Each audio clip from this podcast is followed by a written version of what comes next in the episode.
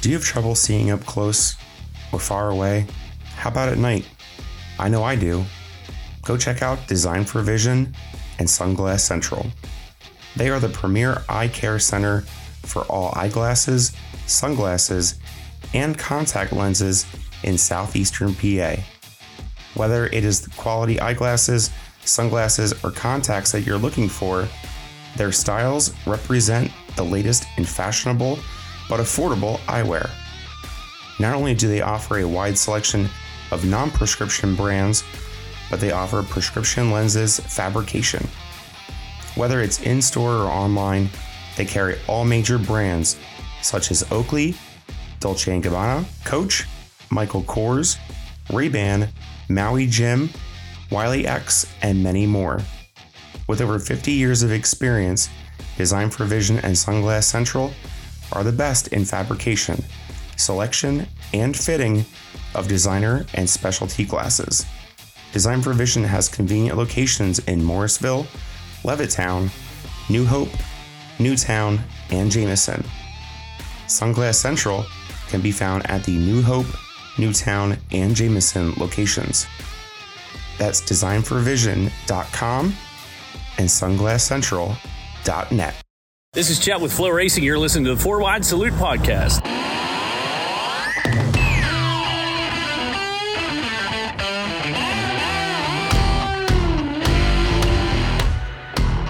Did you guys miss me or what? I know it's been two weeks since the last episode and an extra day because, well, Georgetown wore me the hell out. But we're back, baby, for another episode of the Four Wide Salute podcast presented by Leindecker Racing Engines. Go check out Leindecker Racing Engines on Facebook. Type J Leindecker Racing Engines in your search bar and go see what Jason's got going on. And I can tell you this that small block 20 car of Rick Laubach at Georgetown up against the big blocks. Woo wee! Hauling ass. On to our breaking news items, and holy crap, there's a lot. And of course, Grandview Speedway once again broke the internet for the second time in a matter of months. And this time, I think it's what everybody wanted to hear. Grandview Speedway will be open in 2023. There are no definitive dates yet, with the exception of Thunder on the Hill. Speedweek show was given a date, but only time will tell, and we'll see what the schedule shows. I'm looking forward to it. I think everybody else is as well. 60 years of history. I grew up there. I still grew up there. It's a place where family comes together and it feels like some of the norm. And also along those same lines, at Eastern States Weekend, we heard the news from Jeremy Corcoran and then again from Chris Larson.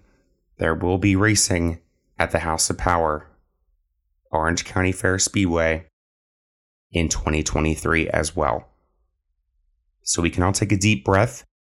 Two of our staples in the Northeast will be around next year. On to other news. And let me tell you, silly season is not a joke. It is not just a NASCAR thing. This is getting crazy, especially in the late model side of things. As we already know, there's been changes and moves for next year. Now, USAC, CJ Leary will pursue the 2023 USAC AMSOIL National Championship next year, but in a new ride. CJ and BGE Doherty team have teamed up for the full time sprint ride in 2023. He will be teammates with Carson Garrett and will sport the red and black machine while Carson will continue to sport the red and white one. This, I believe, is the same ride in which we have seen KTJ as of late run pick up a few wins uh, not too long ago in that ride. Well, this will now be CJ's ride for next year. I think this is a, a good move for CJ. I really do. If KT can hop in this ride, pick up some wins mid season, didn't have a ton of laps on the thing. I think CJ for a full time year is going to take this thing to new heights and potentially run for the title next year. So, congratulations to all parties involved. Back to the late model side of things. Devin Moran has been announced as the new driver at Double Down Motorsports. Yes, that is the ride in which we've seen Hudson O'Neal in over the past few years. As we know, Hudson is leaving at the end of the year and will be jumping into the Rocket House car. Devin will now be the new driver, and the number will change tentatively. This could change again, but right now it's scheduled to be the 99, which is an homage to Devin's dad, Donnie, the Million Dollar Man. The team is also going to be relocating from Tennessee up to Ohio and utilizing Donnie Moran's shop. So, congratulations once again to everybody involved. This will be a really cool thing to see the 99 back out there. Of course, we know there is other 99s, but this uh, 99 with a Moran on the roof is going to be pretty cool. Brandon Sheppard and Riggs Motorsports will team up through 2025. As we know, Brandon is leaving the Rocket House car. Riggs Motorsports and Tanner English have split. Well, now Brandon Sheppard and Riggs Motorsports are going to combine efforts. This will be a newly formed partnership that will feature a four car stable. The newly formed SRR has committed to running the B5 of Brandon Sheppard full time in a national touring series during the 2023 season, but we'll wait to make a decision on which exact series that will be after the Florida Speed Weeks are done. So Brandon ended up being the point leader with Lucas Oil after Speed Weeks and bagged the World of Outlaws to go run Lucas Oil. So now I'm wondering what happens if Brandon happens to be the point leader in World of Outlaws and Lucas Oil after Speed Weeks are over? We'll see. We'll see what's going to happen. Meanwhile, fellow drivers Steve Sheppard Jr., Brandon's dad, who runs the 5S, Jason Riggs, who runs the 81, and Jack Riggs, who will be running the 81J, will compete on a more limited schedule throughout the joint venture. Exciting things going on, people and it's not even 2023 yet. New York track Glen Ridge Motorsports Park will host 358 dirt car modifieds as part of their weekly program next year. Yes, I do not cover a lot of events from Glen Ridge Motorsports Park. However, if they're running 358 dirt car modifieds, you can bet your sweet ass they will be part of the weekly rundown for 2023. Pennsboro Speedway in West Virginia is going to be revived coming in 2024. The historic West Virginia track will be brought back to life by the XR events team, similar to what happened down at North Wilkesboro. That's all the information we have at this point, so stay tuned on this one. More to come. Hunt the Front news. So I'm sure a lot of you who check out YouTube and follow some pages. Hunt the Front, very popular late model adventure going on down south. They're out of Florida. They race a lot down south. But Joseph Joyner, the main driver of the stable, has been running um, Eldora stops and some of the bigger events. Well, they posted an interesting situation that came up over the past few weeks. Going back to 2021, yes, uh, many moons ago for some of us. On July 3rd of last year, Joseph finished second at Senoia Raceway in a 4,000 to win Ultimate Super Late Model Series event. Well, more than 15 months later, they were informed that Joseph had been declared the winner of the event. The apparent winner's tire sample failed a lab test the week after the event. Again, 15 months ago. Well, for some reason, the series never announced the disqualification, nor did they ever inform Joseph he was declared the race's winner. And this was taken from their Facebook post. And I quote, We knew nothing about it until Saturday when we received a check in the mail from the series for the $2,000 difference between first and second place payout. After calling the series director, We were informed of the apparent winner's failed tire sample, and we were told that Joseph had been the official winner since the week following the event. The director claimed that a check had been mailed to us then, but we never received nor deposited that check. Eventually, the series assumed it was lost in the mail and sent us a replacement last week. While we happily accept the difference in pay, as well as credit for the win, the fact remains that we have crossed the finish line in the runner up spot six times at Senoia Raceway and have yet to cross it first and stand in victory lane. We're going to do our best to change that next month at the Peach State Classic. End quote. Wow. You know, coming from my side of things, in my position, I'm going to tell them face to face. I can't imagine, or call them. If you don't see them every week, call them. FaceTime. We have a lot of ways to do that nowadays. I wouldn't just blindly mail a check to someone without notifying them, hey, there's going to be two grand coming let me know that you get it, or send it certified where they have to sign for it. Common sense things come up in this, a lot of them that were completely missed. Also, if you don't see that the check has been deposited or cashed and your banking information is not reflecting that, after about two weeks, I'd be concerned and pick up the phone.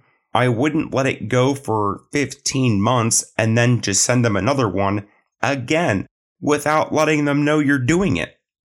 If I'm going to send my mother two grand, I'm going to tell her I'm doing it.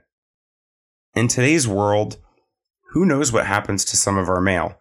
I know I have missing bills. I'm sure all of you have had that happen to you as well.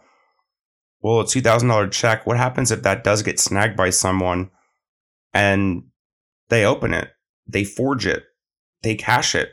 Then what? So the way this looks, someone else could have cashed that check a year and a half ago and nobody would have known. This is a very strange situation, or at least someone dropped the ball big time. But I will say I do appreciate Joseph and Hunt the front here on this one and stating that regardless, they haven't stood in victory lane. I like that. I mean, I guess you don't turn down a win or the money you're going to get with it, but to still strive to do it legitimately, I appreciate that. But yes, very odd situation.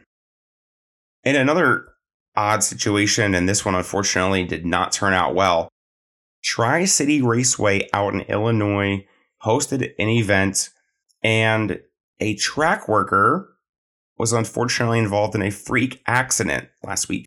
Gentleman was out on the grader at some point, must have exited the grader and was standing nearby. The grader went into gear and proceeded to run him over. The situation was so bad, and I'm not going to go into grave details here. I'm sure if you want to find it on Facebook or social media, You'll find a way to do it, but I'm not going to read all of it. But this was so bad that the doctors found tractor marks on his face. Are going out to this gentleman, the track, his family, everyone involved.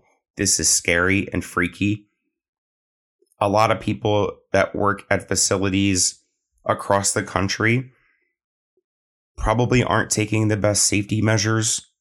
Same with race car drivers and teams and dirt track racing is a very tongue in cheek kind of thing. And this is not NASCAR. This is not NHRA. There's, there's probably a lot of, I mean, we've seen some race cars flip and do wild things, and it is very risky out there. I mean, us as fans, how many of you have been hit with a giant rock at some point?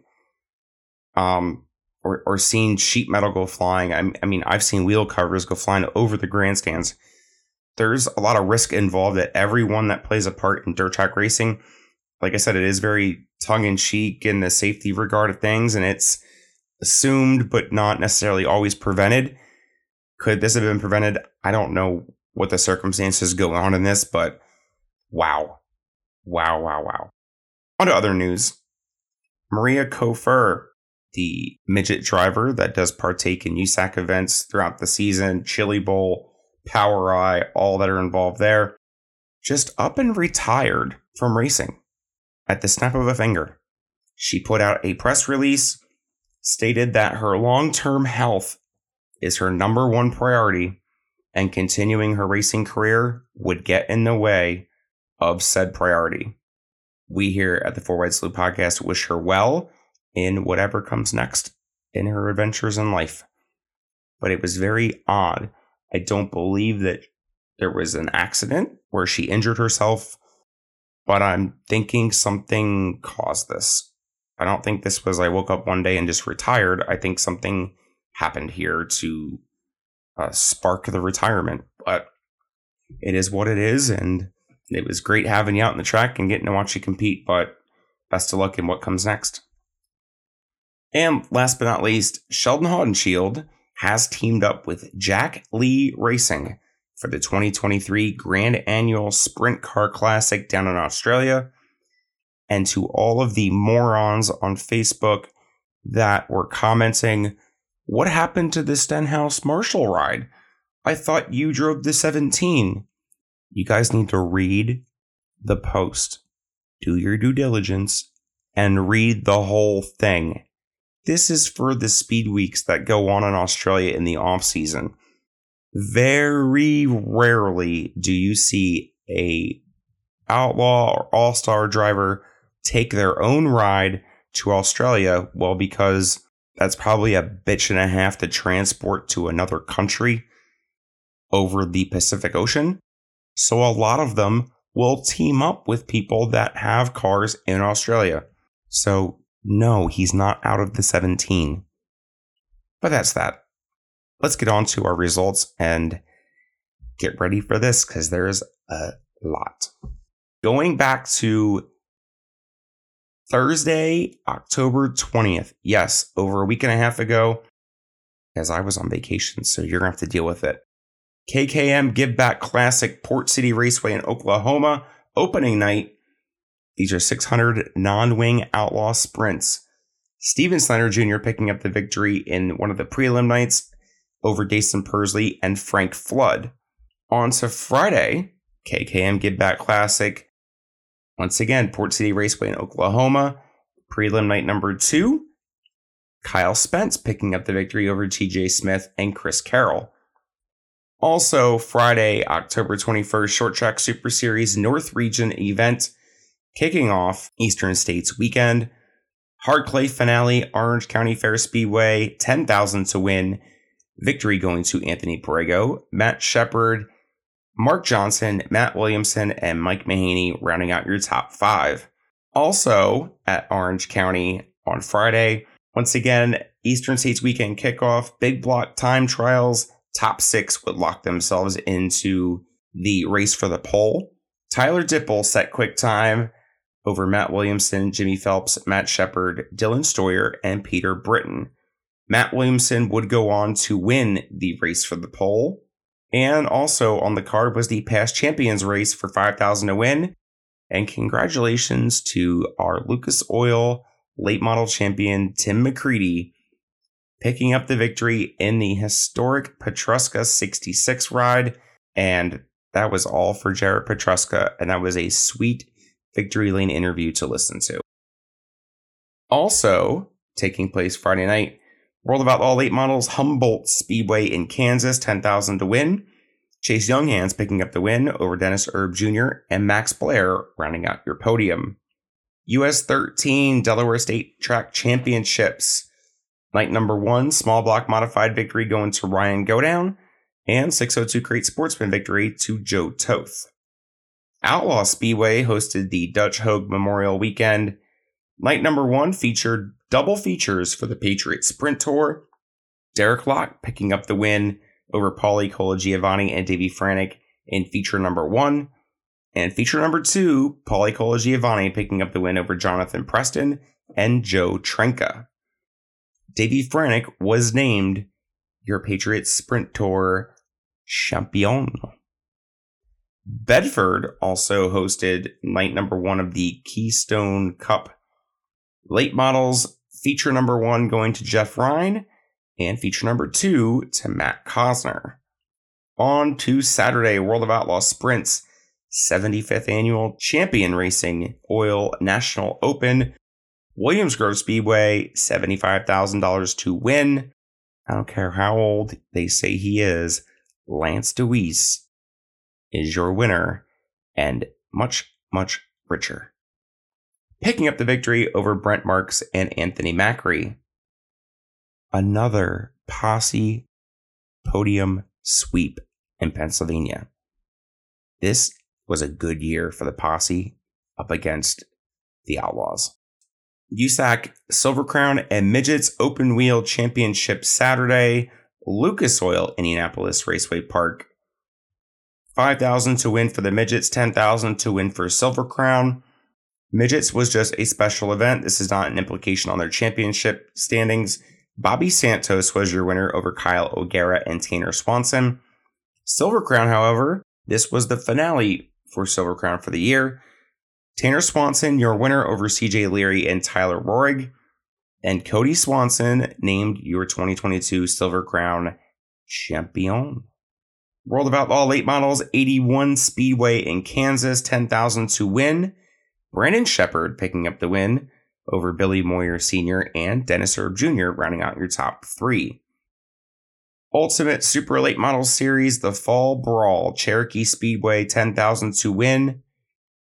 Brandon Overton took the checkered, but then was disqualified for the droop rule, which gave the win to Ross Bales over Clay Knight and Trent Ivey. Zach Mitchell was named the Ultimate Super Late Model Series 2022 champion, worth a cool 25000 KKM Give Back Classic, Port City Raceway in Oklahoma. Non wing Outlaws 600 sprints, 15,000 up for grabs in cash, or you can take half of that and also secure yourself a KKM midget ride at the Chili Bowl. Our PA Northeast guys do really well at these givebacks. Kyle Spence, your winner, over Frank Flood and Cannon McIntosh rounding out your podium. They asked Kyle the golden question in Victory Lane what is he going to do with his decision on the winnings? Wait till January and you'll see Kyle Spence in a KKM midget. He took the $7,500 check and he took the ride. Congratulations to On the Fence Spence. Awesome job to all of our Northeast guys out at Port City. Orange County, Eastern States Weekend, small block race paying 20 grand to win. Peter Britten picking up the win over Mark Johnson, Matt Sheppard, Mike Mahaney, and Stewart Friesen. And what a finish it was. Sheppard, your leader, late in this one, gets locked up with lot traffic and not only loses the lead, but loses second all at the same time. So, congratulations to Peter Britten on a big, big win. 602 Crate Sportsmen also ran their portion of Eastern States weekend. 5,000 to win for the crates. Brian Krummel, your winner, over Dom Roselli and Zach Sabaka rounding out your podium. New Egypt Speedway Legends of the Fall 75, Danny Bouc picking up the win. 602 Crate Sportsman win going to Dan Fleming. US 13 Delaware State Track Championships Big Block Modified victory going to Jordan Watson. Super Late Model win to Trevor Collins and Rush Late Model win to Joe Warren. Bedford Keystone Cup 22,000 to win Super Late Model Show. Jeff Ryan picking up the win over Matt Cosner and Greg Satterlee running out your podium. That was from a week ago. Let's get to last week. Kicking off with Sunday, Orange County, Eastern States 200, 40,000 to win. Matt Sheppard of picking up the win over Stewart Friesen, Jimmy Phelps, Peter Britten, and Dillon Steuer running out the top five. Heartbreak City, as we like to say, for Stewart Friesen. Six laps to go, hits the inside barrier with his left front tire comes off the wheel, which allowed Sheppard to get by him and pick up the win. Ouch. World of Outlaw late models, US 36 Raceway in Missouri, 10,000 to win. Mike Marlar, your winner over Chase Junghans and Tyler Bruening. Fast forward to last Thursday, Georgetown Speedway Camp Barnes benefit race, 5,500 to win for the modifieds, along with a super late model feature as well. Danny Bouc, your winner over Jeff Strunk and Matt Stangle, rounding out your top three. Super late model win going to Ross Robinson. 602 Crate Sportsman win going to Ryan Godown Jr. And Rush Late Model win to Trevor Collins. On to Friday. Short Track Super Series South Region Mid Atlantic Championship Weekend Kickoff. Small block modifieds, along with big block qualifiers and super late model qualifiers. 5,000 to win for the small block modifieds. So we'll kick off with the small blocks. Danny Bouc, your winner over Jeff Strunk and Jordan Watson. Then we get on to our big block modified qualifiers. Qualifier number one going to Anthony Perrego. Qualifier number two to Matt Sheppard. And qualifier number three to Stewart Friesen. I need to comment on an unfortunate situation that occurred in qualifier number three there was a wreck on the front stretch involving H.J. Bunting, Billy Pauch Jr., Mike Troutshold were the ones that stopped on the front stretch, and those cars were tore up bad. HJ broken ribs, Billy fractured vertebrae. You know, racing comes with, we just talked about it with the, the gentleman from Illinois that got run over by the grader. There's a lot of risk. There's a lot of risk involved in racing when you have 12 cars out there going as fast as they go at Georgetown, things are so unpredictable. Your car can get a bad push. You can hit a rut. You can lock up your steering. Your car can shut off. There's so many things that can happen that will cause incidental contact with someone. It is a split second event. These guys are turning lap times that are probably around I don't know, 15 seconds, somewhere in there, maybe faster. It's split second decisions. And if your car jerks from out from underneath you for any reason, your brain's going to react probably faster than your hands will. I'm not saying that's what happened here. I'm just making a point of reference. Don't ever think that someone is intentionally wrecking someone. It's rude. I don't care if you're a casual fan who doesn't know anybody that's out on that track or anybody that's in those pits or anybody related to them or anything in between. This is not, we're not talking Bubba Wallace driving into Kyle Larson across the track. We're not talking about that. We are talking about close quarters racing. It is, you blink and something can happen.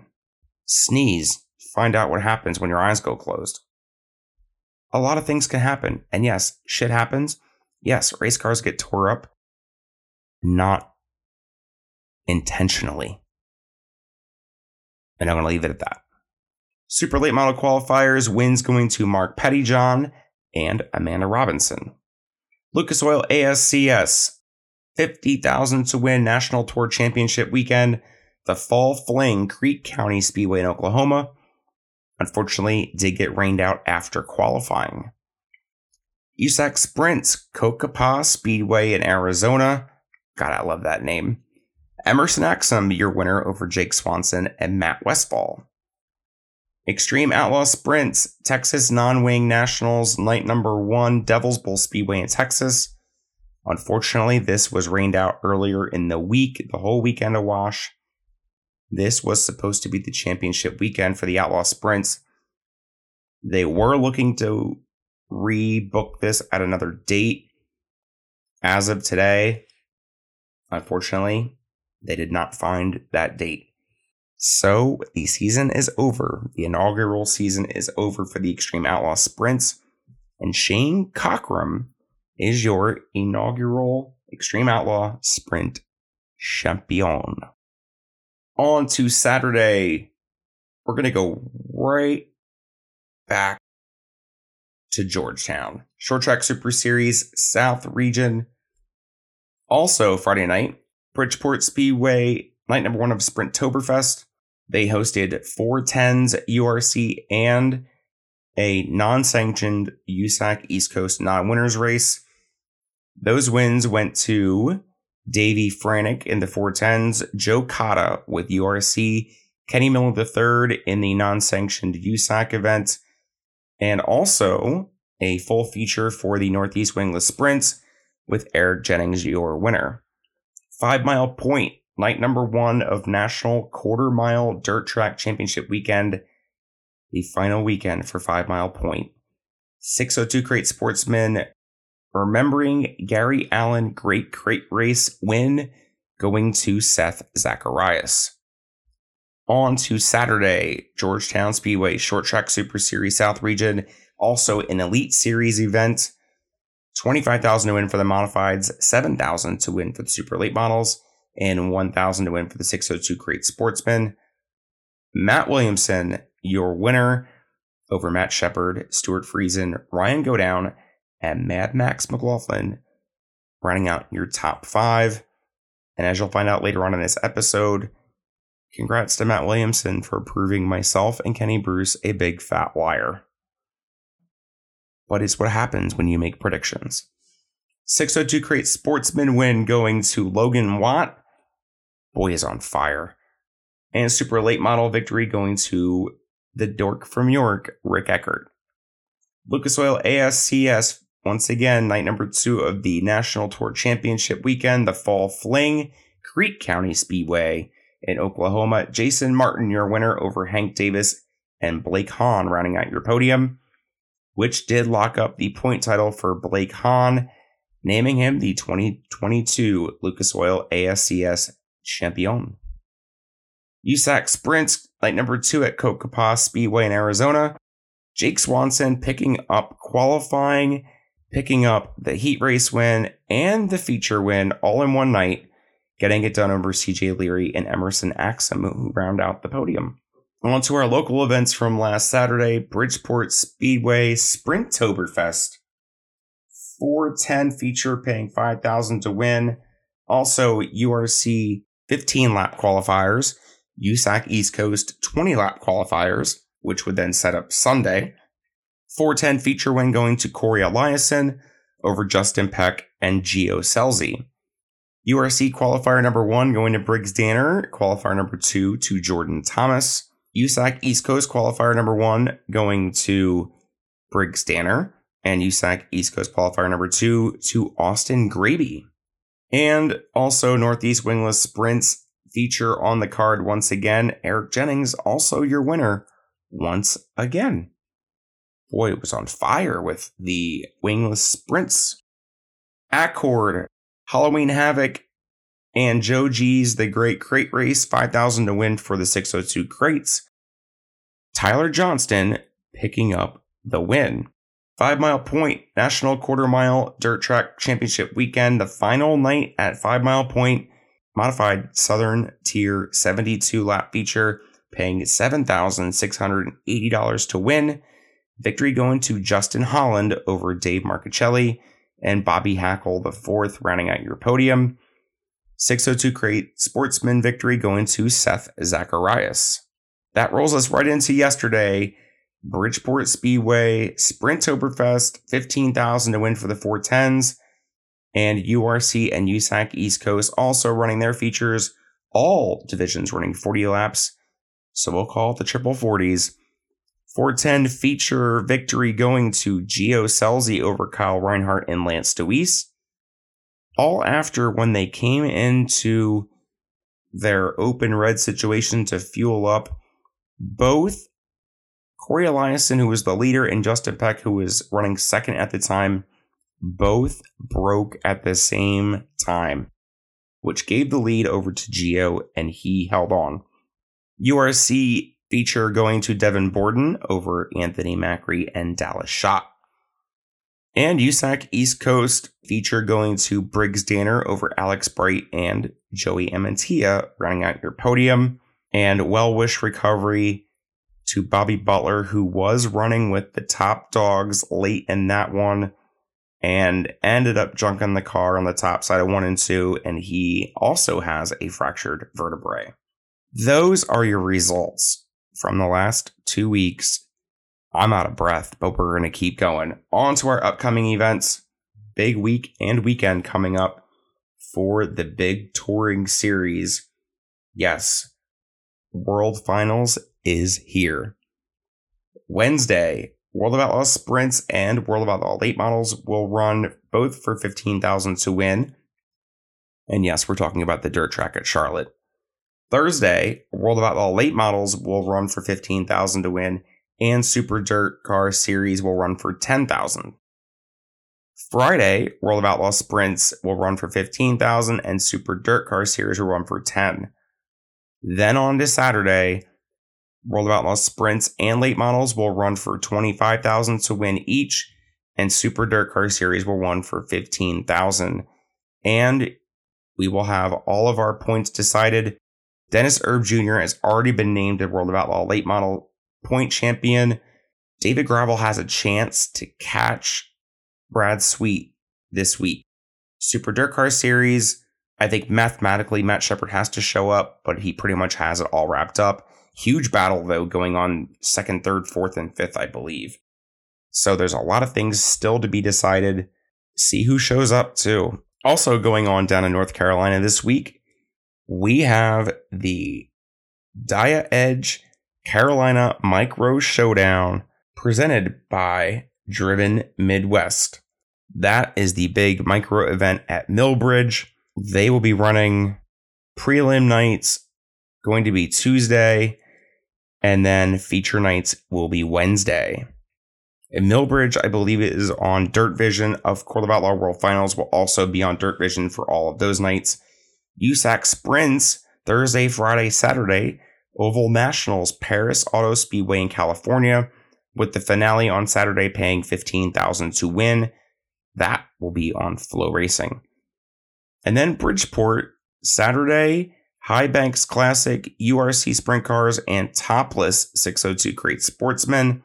And then Sunday, the postponed Danny Serrano 100 for the modifieds, 20,000 to win up for grabs if it is won by someone other than Ryan Godown.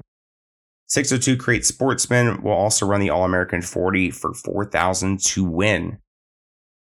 That will be on FloRacing as well. There are your upcoming events. Those were your results. That was all of your breaking news. As always, thank you to all of our followers and subscribers. Like and share the podcast on Facebook and Twitter. Smash the five star rating button on all your podcast platforms. And of course, big thank you to Kenny Bruce and Bill Brown and Company for the support. We're on to our episode. I brought in my modified analyst, Kenny Bruce, to discuss the holy shit year of Matt Sheppard we've witnessed. And like I previously stated, yeah, we did predict him to win at Georgetown, and we were wrong. We were wrong. I'll admit it. But that's what it's all about. Someone stepped up to the plate. Now we'll see what happens the rest of the year, and then we'll see what happens next year. But we dive into this amazing year that Sheppard has had, and he has won unimaginable money this year in modified racing. Modifieds are the ugly stepsister to the sprints and late models when it comes to big paying races, which, yes, Brett Deyo is helping change that. World Racing Group does their fair share as well with big races. Orange County does too. But it's been his year and and we kind of pick it apart a little bit. So hope you guys uh, dig this episode a little bit different than normal.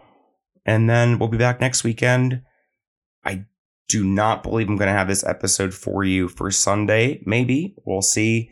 Depends if I get my ass up early enough and give you everything before I head to Bridgeport. If not, it'll be next Monday, just like this week.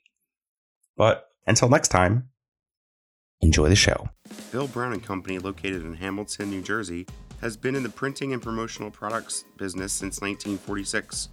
Current owner and proud dirt track supporter Ken Bruce has been with the company since 1987 and has continued to deliver the customer service that Bill Brown and Company has delivered since the beginning. Kenny supports dirt track racing through the sponsorship of the number 11 modified, driven by Danny Heber, along with sponsorship of bonuses at Big Diamond Speedway and the Short Track Super Series, and is proud to be a sponsor of the Four Wide Salute podcast.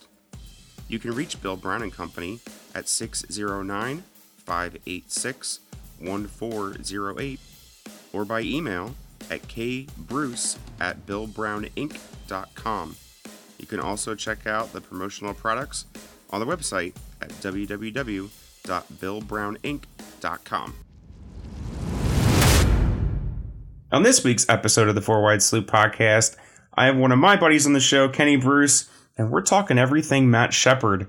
As we know, Matt won two big races at Oswego, then picked up the win at Port Royal in fashion, and now just recently, in another form of fashion, picked up a win at Orange County on Sunday. So, Kenny, I have to ask the, the big question here is have we seen anything quite like this? Uh, no. be honest with you, no. Um, there have been guys that won this many races in a year. Never, well, I did some research today, and there's never been anybody that I, has won this much money in mo- racing modifieds in a single season. It's unbelievable. No, it, it's you know I've been looking at the stats. Of course, I'm sure you have too, and um, I, feel like 41 wins or whatever it may be 41 42 depending on who you talk to i guess. That's a lot over 90 some races that he's attempted. I mean that's a hell in the nba if you had a three point percentage like that you were great. Um, and he has it in winning fashion. But i feel like so you know i always hear the stories of back back in the day you know kenny brightbill won a shit ton of races in a year Dick Tobias did the same thing. You had your standout guys that were, I mean, Larson did it the other year, running anything under the sun. But the difference, Sheppard only runs one division. He doesn't hop into a late model. He doesn't hop into a sprint car. He very rarely runs a dirt car 358, for what I can tell. It's a lot of the open stuff and the big block stuff. And he just seems to be able to knock off anything really. It's almost like he has a choice if he wants to win or not. Yeah, it, it does. And it doesn't matter what track he goes to. It doesn't matter if it's on American Racers. Doesn't matter if it's on Hoosiers. Doesn't matter if it's a big block, open small block, whatever. It, it seems like he knows which car to pick for which track and the kind of engine combination to go with. And if he's not winning, he's in the top three. It's just it's just uncanny how that how he's done this year. Yeah, I mean his top five numbers are absurd in, in, comparison to starts. I mean, from what I can tell, seventy four top fives and ninety five starts. That's insane, and it's not okay. We've seen it done before, where it's big fish, little pond. We've seen it a million times. It's played out that way. Someone's just dominated. Uh, and I'm not picking on anyone in particular here, but for instance, let's look at Craig Von Dohren at Granby this past year. 12 wins, but in comparison, let's be honest, how many of those guys on a every week basis have a legitimate chance to beat him? There's very few. And that's few, yeah. it's no knock on anyone else. It's just no, it, no. It's just what's presented. I mean, it's just how it is. It's a weekly show. It's the same thing in sprint cars. Little Freddie won the title at Lincoln. Look at the rest of the field that competes every week. It's not necessarily fair in some in some ways. Now, Sheppard, yes, he did win what 12 times at Utica this year, but there's also a lot of really great cars and guys who have titles elsewhere, guys who have won on the Super Dirt Tour, guys who have won Super Dirt Week for fuck's sake. I mean, and then he's winning multiple times on the Super Dirt Tour. He's winning multiple on the Short Track Super Series Tour, and he's beating the best of the best every time. It's not like he's going to, you know, Podunk Speedway that has 15 modifieds on a random Friday and kicking their teeth in. He's doing it against great competition. Yeah, absolutely. I mean, uh, look around. you got Andy Bachetti. He's won how many titles at Lebanon Valley? Mm-hmm. He's a two or three time short track super series uh, champion. Mm-hmm. Uh, yeah, Alex Yankowski's an up and coming driver. Rocky Warner, Billy Decker, and you know them guys. They're all champions, and he just kicks their ass every week. It's not even it doesn't even look fair. I mean, no. he starts 12, 12th to fifteenth every week, and usually by the time they reach halfway, he's got a two sec, two or three second lead already. It's right. unbelievable. It is. It's absolutely insane. And again, to your point, he's doing it everywhere. It doesn't matter what tires he's on. If it's with sail panels, without sail panels, is it a open small block? Is it a big block? It seems like he just has this shit figured out. Now, of course, the big comparison is always Stu. Well, there's a big difference there. Of course, we know Stu has Chris Larsen and the Halmar squad behind him. He has a very great setup with how his team operates. We saw it Saturday at Middletown. He flew up from Miami, barely made the show to be able to go out. Obviously, he's not setting up that car. He's not doing all that work. Sheppard is more of a hands on guy. Yes, he has the Herlock Auto and Speed team behind him financially, which is big. How big, we don't know. I doubt the pockets are as deep as Chris Larsen's are. I don't think anyone's pockets in racing are as deep as Chris Larsen's, but it, there's a big different approach to how those two end up on the track at the same time. They're two completely different paths, but it, it's just how he does it almost every time is ridiculous. It is, and it, you know, Matt eats, sleeps, and breathes modified race cars. Yes. And you know, he he gets up. That's his job. He works on his race cars. And you look at his, like you say, his top fives are you know, almost ninety percent top fives, and he very rarely ever drops out of a race. The things just very rarely break on his cars. His mate, from what I understand, his maintenance engine maintenance program is second to none. Um, and it's just maintenance maintenance program in general are just you know unbelievable. He goes over every inch of them cars meticulously all the time, and you you can that you can tell by the results that you know he just puts everything into it. Yeah, and I mean, and I look at to his motor program. You know, not a lot of guys run the NCC motors, and there he is racking up all these wins with them. And then even when he had to go to using the motor he got off of Ronnie Johnson, that Kevlar still looks stout. It there is no real difference in between how they both panned out in the end either. No, not at all. you know, everybody thought you know, CC, from I understand, that uh, Chuck is going to retire. So, um, you know, he's not building as many motors as he used to. But uh, yeah, Matt, you know, he buys a Kevlar off, off Ronnie Johnson and puts it in the car, and the same result. So, he's got something going on, that's for sure. Yeah, I mean, and and even in so let let's take just Port Royal and even this past weekend at Orange County into consideration. Port Royal, he cut a tire down. They're in there messing around with the shocks. And I'll be completely honest, you know, we did a pick and pull for starting positions before the feature. So we all knew what starting spots we had. Well, my buddy Quillman, of course, in two pulls manages to draw 11 in both of them. He had Sheppard in both pulls. When Sheppard got that flat and had to go in and they were messing around with the shocks and everything, legit the whole row of us stood up and pointed at Quillman and were like, ha ha, you're screwed. Because I'm pretty sure he was already spending his money. I would have been too if I would have drew 11. And then here it just slowly happens. Okay, picking off a couple of guys, yellow comes out, a couple more yellow comes out, and it's like, what the hell's happening? And then we all know Sheppard's not. If, if you're going to say, okay, is or Sheppard going to run the top and blow the fence down? Yeah, we're putting the odds on the 44, not the nine. Right. Sheppard has exactly. he has so many characteristics of Hearn. It's not even funny. It, it's that uh, I'd rather beat you with my ability than my power kind of situation. And yeah. there he is blowing the fence down in one and two. And I mean, holy shit, blowing the fence down. And that's where he ended up winning the race.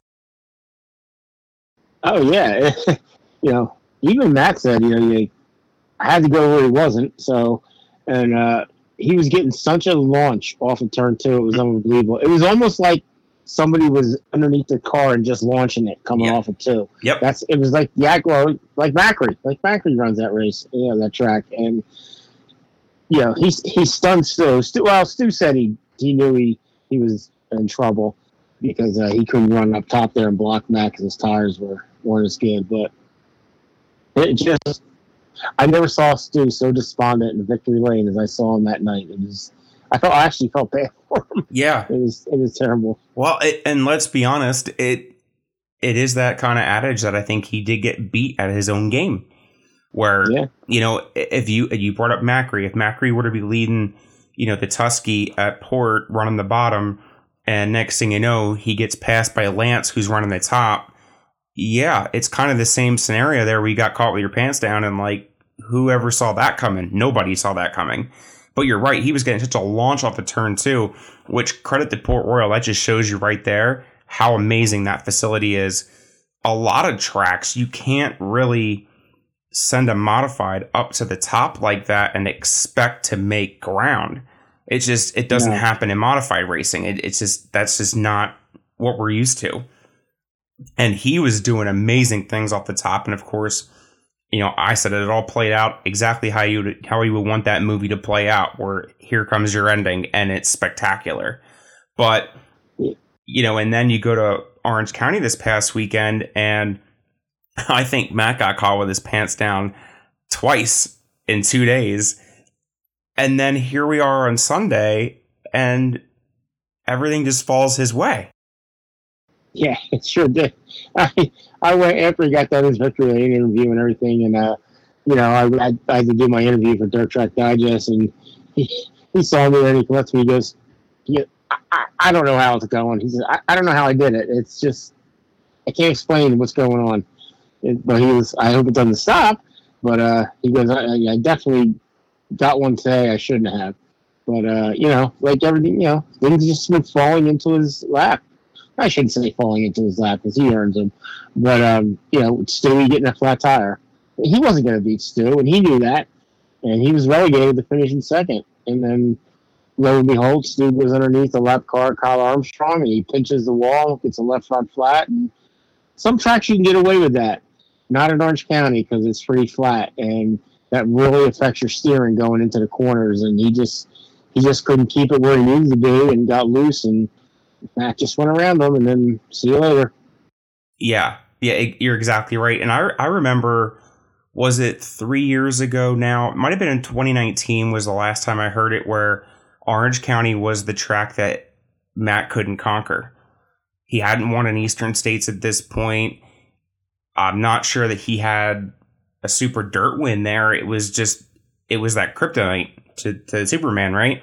And now yeah he goes in there the last two years they've been running the favorable format for guys who don't want to run there full time necessarily and that's just the way yeah. they're that's the way they're doing it. And i mean he probably should have won the title last year um but Perrego was there at the right time when he needed to be. But this year there was no one ever going to catch him he just figured that track out. And now I don't know besides Utica Rome that I would put my bet up against Matt anywhere else but Orange County. Right. And yeah, like you said about I think it was up to like four years ago he had never won in Orange County. Now he's got close to thirty wins there in the last four years. So and track tight and they're not running full time. That's the funny part about it. Right, so it's exactly. not like they're running 32 weeks out of the year that he can rack up that many. No, I think this year it might have been 12 or 13 they ran. And yeah, yeah. he's got that many wins since then. it's unfathomable that that's what's happening. But then I look at the to the touring part of this whole thing is he can legit go in anywhere.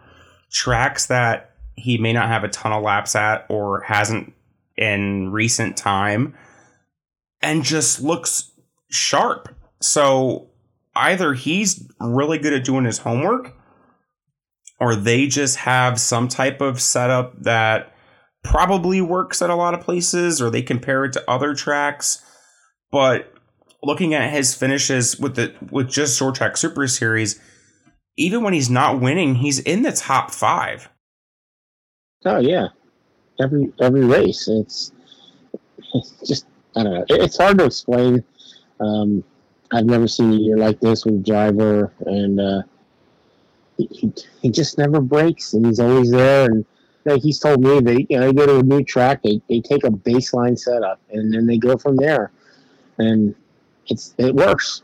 I don't know what else to tell you. It just he's he's very smart, and he's got Randy Kosacki. And Randy Kosacki's very smart when it comes to shocks and springs and everything. So the two of their minds put together, it just it you know it's just better than everyone else right now. Yeah, I mean, and I want to bring up to Oswego. So you know, you were up there for the 200, and I was adamantly watching that on a big screen in a beanbag chair, and you know, Williamson and Matt put on a hell of a battle through the first part of that. And then the pit stop happened. And I don't know if Williamson just lost something when they cycled through that pit stop or Matt did something completely different. But Sheppard came right back up through. Williamson was almost a lap down at one point, And there's Mark Johnson leading. I'm thinking, okay, I was rooting for Mark Johnson. I'd love to see new winners, guys who just right. haven't gotten that chance. And Sheppard would get to him, and then okay, lap cars would get in the way. But the minute he was clear, he was right back up on Mark Johnson in a split of a second. And it was like, holy shit. He's doing things that you normally see guys do in a sprint car with how quickly you can lose your your gap. He was doing that at Oswego where let's be honest, there isn't a whole lot of room to play around. No, not at all. And, uh, you know, a lot of them guys came in that first pit stop. The track was locked down, and they figured, well, we're just going to get tired. We're just going to get fuel, get out front. And you know, idea is get fuel, beat everyone out, and then you know ride the bottom for the next you know 100 and laps or whatever it was, and then uh, all of a sudden the track went from being one lane to being five lanes. And Matt said, I saw one guy go by me on the outside. He goes, then I he goes, I knew I was in trouble. So, and uh, the outside opened up and these guys started racing and you know Matt just played his race and he just went in there went, went when he got his opportunities he went for them and at the end he's in victory lane holding a fifty thousand dollar check. Yeah, to go with everything else he won for the weekend. Um, yes, yes, yeah, exactly right. But I, I also think too, you know, it wasn't until I want to say probably four years ago again. Matt wasn't doing the whole short track super series thing. I think he would do some of the North region stuff. Um, I think back when he was still running the 92, the Sweeteners Plus car, if I'm not mistaken, but he wasn't doing a whole lot of stuff um, south, you know, in our area. And now it's his damn job. But right. it didn't take long whatsoever with the rules package that Brett has in place that allows guys to have different combinations of things for him to come down and ran his first time at Delaware, ran his first time at Georgetown, ran all these tracks that he probably hasn't seen or very rarely has seen. And he just picked it up real, real quick. And again, on American Racers, which I think Outlaw runs American Racers, so he had some time on American Racers, but oh yeah, yep. not a ton. And this guy's got to take. And there's some guys that do it consistently now, but to be able to to turn off your big block Hoosier mindset and turn on your 440 American Racer setup in your head and and kind of separate the two on a such a consistent basis because there's so many races going on now. It's almost like you have to be able to shuffle it really, really well. And he somehow figured out how to do that. Yeah, he has for sure. And uh, it sail panels without sail panels, it doesn't matter. He, he's still in the front. He's still fastest. If you if you watch hot laps on most tracks, if you you know go on Race Monitor or My Race Pass, and you know Matt's always one of the fastest in hot laps. And the sad part is he usually gets better by the end of the night. So he's he's got something going on. He's got it all figured out, and you know he. It took him a while, and hold admit it, it took him a while to get used to these coils and uh, the setups on them and everything. And uh, one thing Matt does is every year when he goes to Florida, he pretty much uses Florida as a test. He tries things down. there. You notice he doesn't got a lot of wins down in Florida, Mm-mm. but uh, he does a lot of testing when he's there, and he puts to good use. And usually when he gets up here, he's ready to go. Yeah, and I think that's. I mean, Florida doesn't necessarily pay a ton. It's not like there's a big twenty grand to win race down there.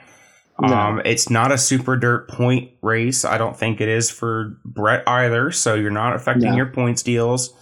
It's that's actually not a bad way to look at it. And I think comparably too, if you look at Volusia, it's a big half mile, really similar to a lot of what super dirt runs.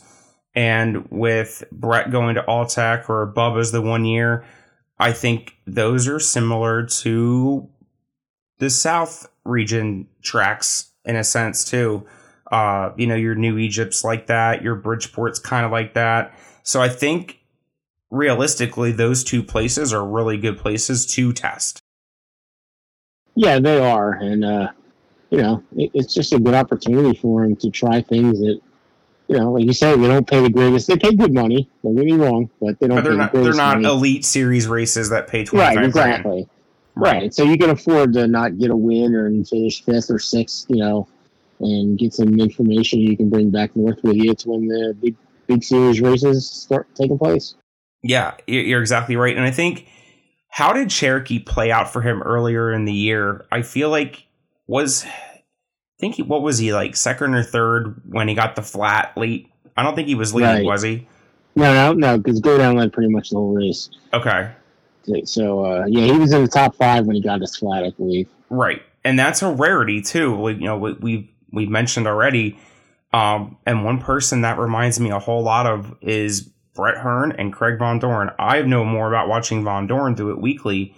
He somehow manages to sneak through any mess that's in front of him. He somehow, whether it's great tire management or not blowing the top where a lot of debris is. I don't know. He rarely ever cuts a tire.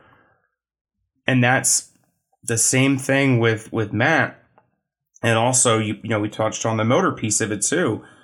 Um there's some guys out there that just can't get out of their own way when it comes to the misfortunes of things. Um and he's definitely not one of them.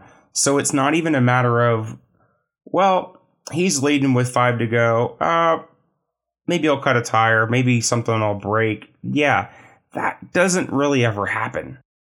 No, no, not much. Not very much does that ever happen. Is correct. Uh, usually when Matt gets out front, uh, if he'll, he's been catching breaks where if something does happen, he gets a flat. He gets them early enough where he can drive back through the field. Right, you're you're exactly right. Do you happen to know how many different tracks he's won at this year? Ooh, no, uh, I don't. I, I want to say I want to say um that Northeast Dirt Facts, I believe, were, they kept putting out posts who had the most wins throughout the year, and it would list all the different tracks. And I think he was up to about I want to say it was 16 tracks at one point in time. Um, real stupid number of um different places he's won at, but and I'm kind of curious to this point now, what's the record? That's what I'm wondering out when it comes to different tracks that guys are scoring wins on. Now, of course, it modifies. I'm not talking sprint cars where they run 60 Right. different tracks a year because that's just not fair. But between all the places that we have up here, I mean, he's got wins at Utica, Outlaw, Orange County, Land of Legends, Big Diamond, Fonda, Big Diamond, Georgetown. Georgetown. Not sure if he won Delaware this year. He hasn't won Bridgeport yet on the new 410s. I know that. No, no, he has won Bridgeport. right? Uh, let's see. Did he win New Egypt? Uh, hold on. I have the. Let's see. Port Royal. So there's eight. Um, yes, he won New Egypt. That's nine. So we're at least up to nine, but then we have to play. Okay, he won at Weedsport too. So there's ten. Oswego, That's eleven. Port Royal. We got Port Royal already. Yep. So there's at least Okay. eleven. But did he win at places like Albany? Did he win at? He won Albany. He so did win Albany. Now we're at 12. So right there, we're at 12. I mean, that's guys are begging for 12 wins a year, let alone 12 tracks a year. Yeah, that's uh, a little obnoxious. Yeah, here's, here, I, I just I just pulled it up. He's won at Alltech, Orange County, Outlaw, Utica, Land of Legends, Can Am, New Egypt, Devil's Bowl, Big Diamond, Georgetown, uh, Brewerton, Land of Legends. I said that. Uh, Fonda, Albany, Fulton at Uh, 17. Oswego, Port Royal. Yeah, so there's like 17 different tracks this year. Yeah, so Fulton 17. That's that's just insane. Yeah. And there again, too, look at what just in the months of September and October, how much money he's racked up.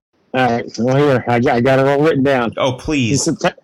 Since September 1st, Yes. these are just the these are just the big races he's won. It's not including any regular 30 lap or anything. right. But he won he won the Fonda 200, Mm-hmm. 53,000. Albany Super Dirt Series was 10,000. Bolton 200, 20,000. Super Dirt Week 358 was 20. The Big Rock was 50. Port Royal was 50. Eastern States was 40. $244,000 just in them seven races. Yeah, that's not counting any lap money. That's not counting Yes. Nope. any contingencies, uh, bonuses. And then let's okay, so let's also add in he won the North Series for Brett. He's It's 15,000. pretty much has the South Series wrapped up, right? No, Uh, South Series is close. Okay, South Series. He's got a He's got a 19, 19 point lead in the South Series over Godown.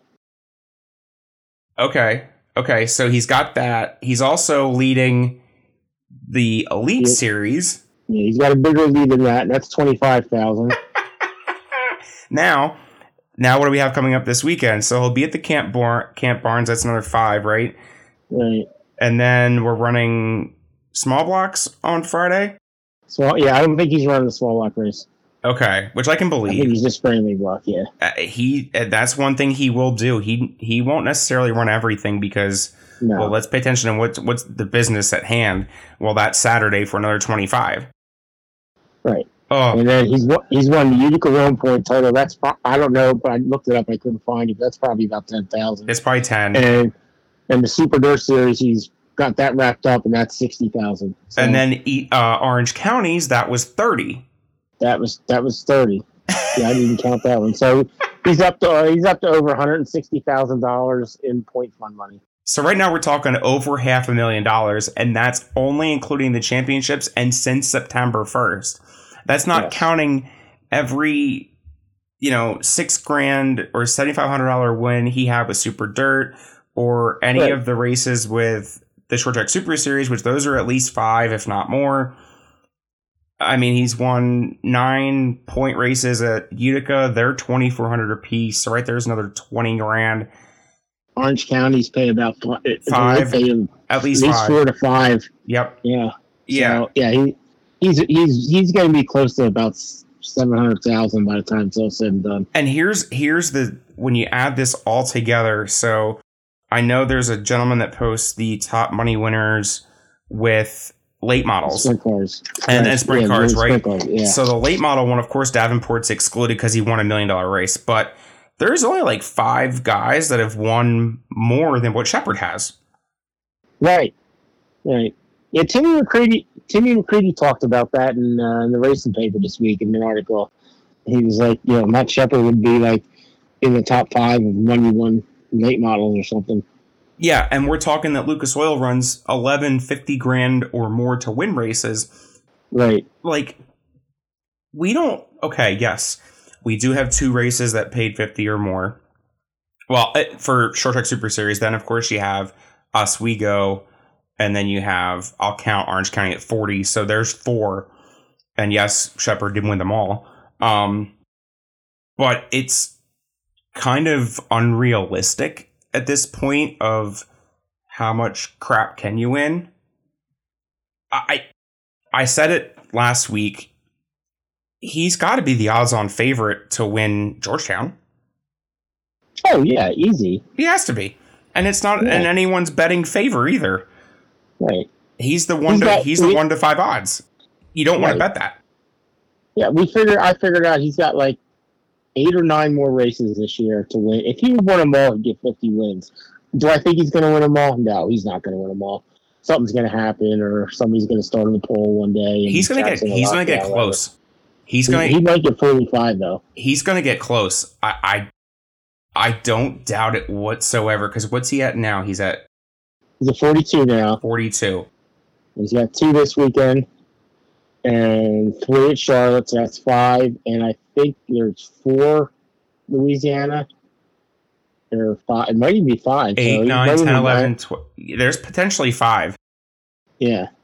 But So here's the thing: they're going to a new track where no one's been in Texas. right. But as we know, his basic setup may be better than everyone else's. We don't know yet. Right. Oh, he may. I think what we're watching is we're watching the modified version of Aaron Judge trying to catch Maris's Yeah. record. I think Exactly. now we're on watch for that. And I don't know comparably if anyone in modifieds has ever won more than that because again, back in the day, how many races were there? Were there, you know, it's the Richard Petty thing where, oh, well, they raced every day of the week. Well, that doesn't count. So, apples to oranges in that regard. I don't know that anyone's going to have this many. And, the thing of it is, too, everyone keeps saying, well, we're in the era where everyone's so equal. Yeah. Right. How's that working out? every every chassis is a cookie cutter of the other. That Yeah. it's everyone gripes about it. Oh, the motors. Well, you can just walk into Billy the Kid and you can just ask for I want what you give Stu and you can buy that motor. You can call mm-hmm. Yeah. Bicknell and and after Hot Labs and they will help you set your car up. Yes, all these things are true. Can you go get shocks done by the same person that does someone else's? Yes, you can. But if we're in the world of everything is so equal, how does this happen? I don't know. it's hard to explain. But yeah, people say you hear people, you see people all the time saying, "Yeah, it was all different back then." Blah blah blah. Yeah, But like you say, back then people built their own cars for the most part. A lot of times, not all the time, but built their own cars, and they were just way different. And you know, the more money you had, and the better cars you could be. Now, like you say, Matt Sheppard goes buy a car at Bicknell. He buys a motor. Larry White can go buy that same car and same motor, and you know, and he's his he's a very talented driver. Yet he don't win it to Clint Sheppard does. yep. So that's a lot of it's in the setup. that's the thing So- too. Now, don't get me wrong. I think Stu had an off year. Oh yeah, he did. I- I He was just- motor wise, he had a lot of issues. Well, I think too.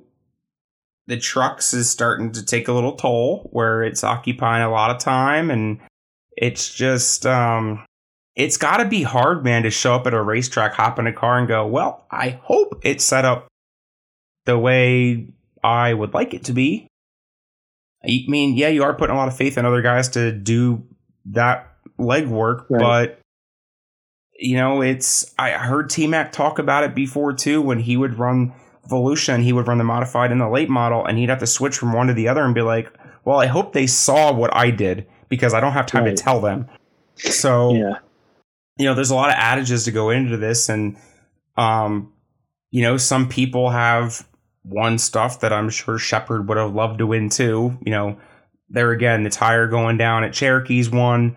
Um, he has lost a couple of races, yes, we will admit that, but yeah, not nearly. Uh, how many times did he actually get beat? Like Thursday and, or I'm sorry, Friday and Saturday this past week, he got beat he got He beat. got- yes, he did. he got beat and he will gladly admit that But mm-hmm. the races where he cuts a tire down or whatever the case is, I don't consider them necessarily because what they always say about the bounties? It's only if that guy is on the lead lap at the end of the race. So you have to actually beat them. It's not a matter of, well, oh, they wrecked the first lap. I guess someone's going to win the bounty. That's not how it works, and that's not how I consider his losses to be. But um, no, you know, Charlotte's an interesting one too because I feel like there's not normally guys that are coming up through the field in Charlotte.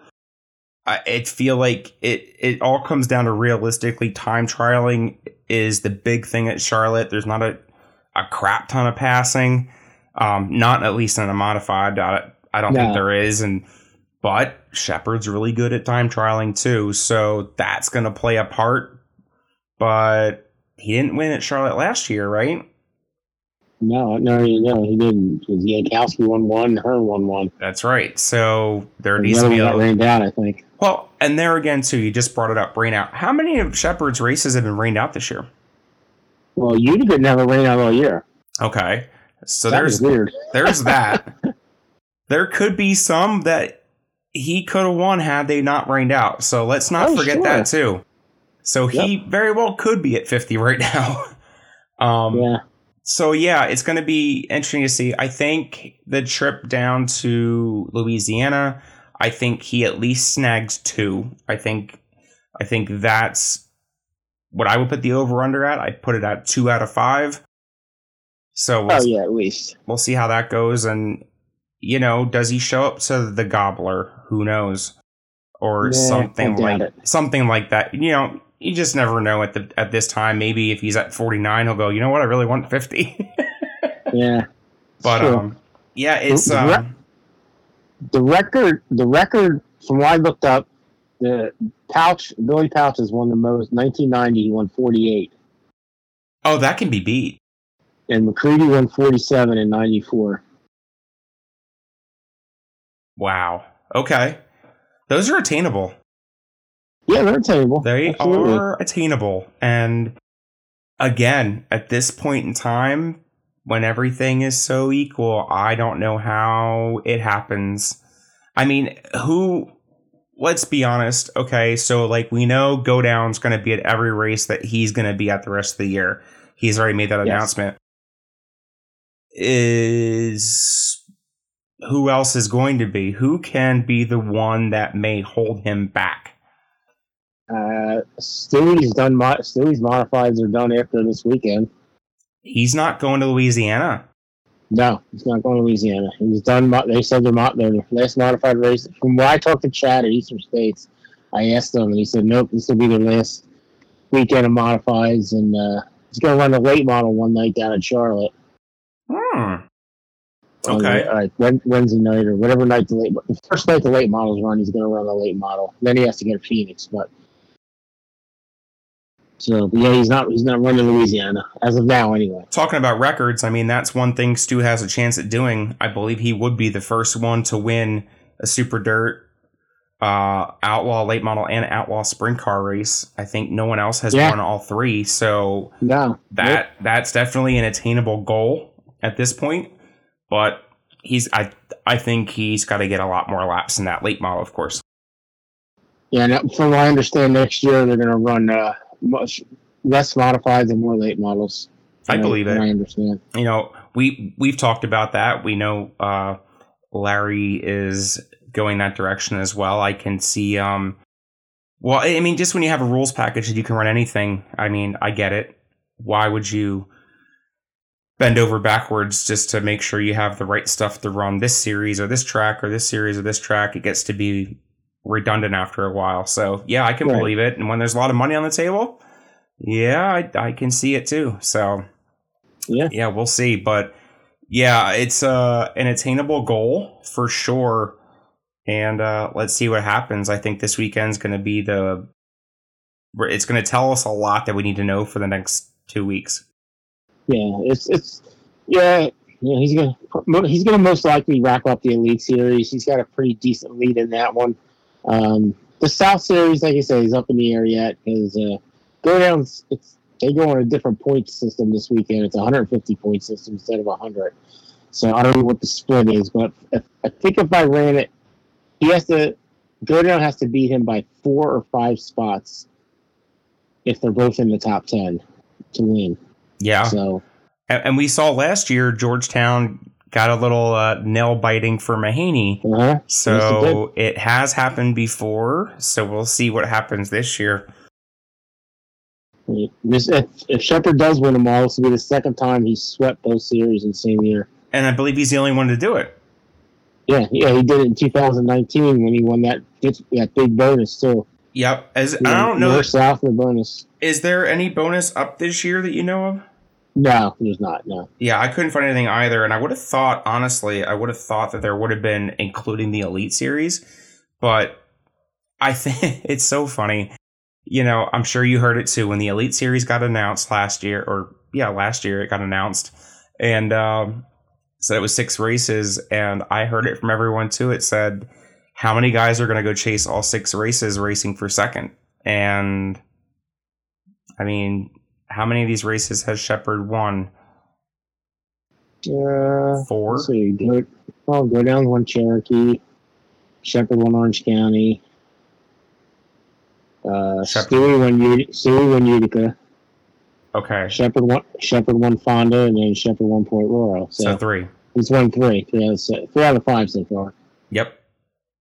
Yep. And it's it's coming true. The question is, next year, who's going to be the guy that's going to give him a run for his money? We saw Godown swinging for the stars this year and put on a hell of a show trying to get there. Um, it took him to some tracks he didn't have any laps at or hasn't ran in a long time, which I think reared its ugly head, especially at Fonda. But um, you know, who's the one next year that gives Sheppard a run for his money? I, I don't know. Is there one? I don't know. it's. I- I can't think of one offhand. I really can't. To be honest, it it again not knocking anybody else. I gave my No, kudos I'm to not. I gave my kudos to Godown on this one, but I feel like the competition this year kind of dropped off a little bit. Same players, they just didn't look as good this year. No, Matt Williamson hasn't had a good year on the. Uh, well, he's second points, and he finished second in points in the North, but he won one race. He wasn't Ackwood, lighting but- up. But he wasn't lighting him up, right? Exactly. And I don't think anyway. You had years before Bachetti won a bunch of races on it, and um, I, I don't know. I, I can't really think when Larry White, like you say, he, he just hasn't run a lot of modified races this year, and I, I don't know if there is anybody. I really don't. Yeah, it, it's tough. It's it's really tough. It's not, um, you know, it's like back in the days when Bruno Sammartino held the title for how many damn years, and you go, well, who could have taken it? Well, Right. mm, there wasn't really anyone to really take it. So yeah, so. To the rest of the field out there, you guys better get on your high horse, or you're going to be having a repeat season next year. exactly. you know, I, I, I- you know, I mean, he might not. I wouldn't expect him to have as big as year as he had next year, but you know, you know, he's going to get thirty wins. It's just, Yep. it's just inevitable. Yep. And I mean, looking back at his average for the last couple of years, so last three seasons, he's averaged 83 starts and 29 wins. 29 wins on average, and this year he's shooting for 50. The last five seasons, it was at 30.8, last 10, 27.9. So about 30 is about the norm, 28 to 30. Yeah, this is uh this is definitely special uh, what we're seeing. I mean, we are seeing a Aaron Judge esque type year in our little world we have here in the Northeast. So for anyone that just wants to complain that he wins too much, just remember you're watching something special. Larson did it in 2020 when he got he got the sit down from NASCAR and he went out and he won 40 some sprint car races and he did it in style. Uh, this is what Matt Sheppard's doing.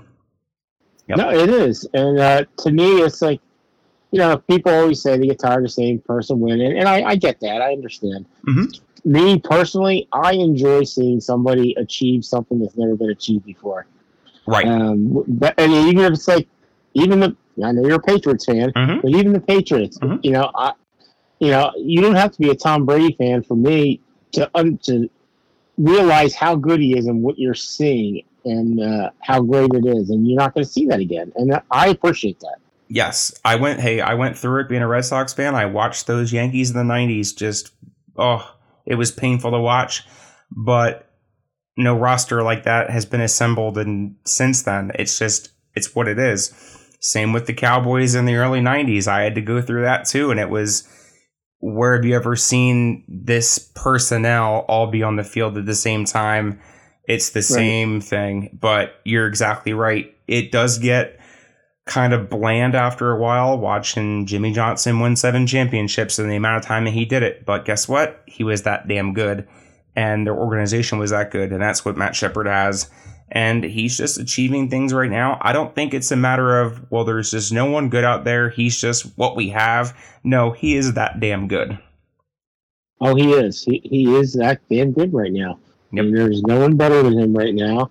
And, you know, if, now I think if Friesen ran full time modifieds and right. you know and all that, they'd be a lot different. Yes, but uh, he's not. Nope. And, you know, we have so, to take what we're that's, given. That's, and that's not that fault.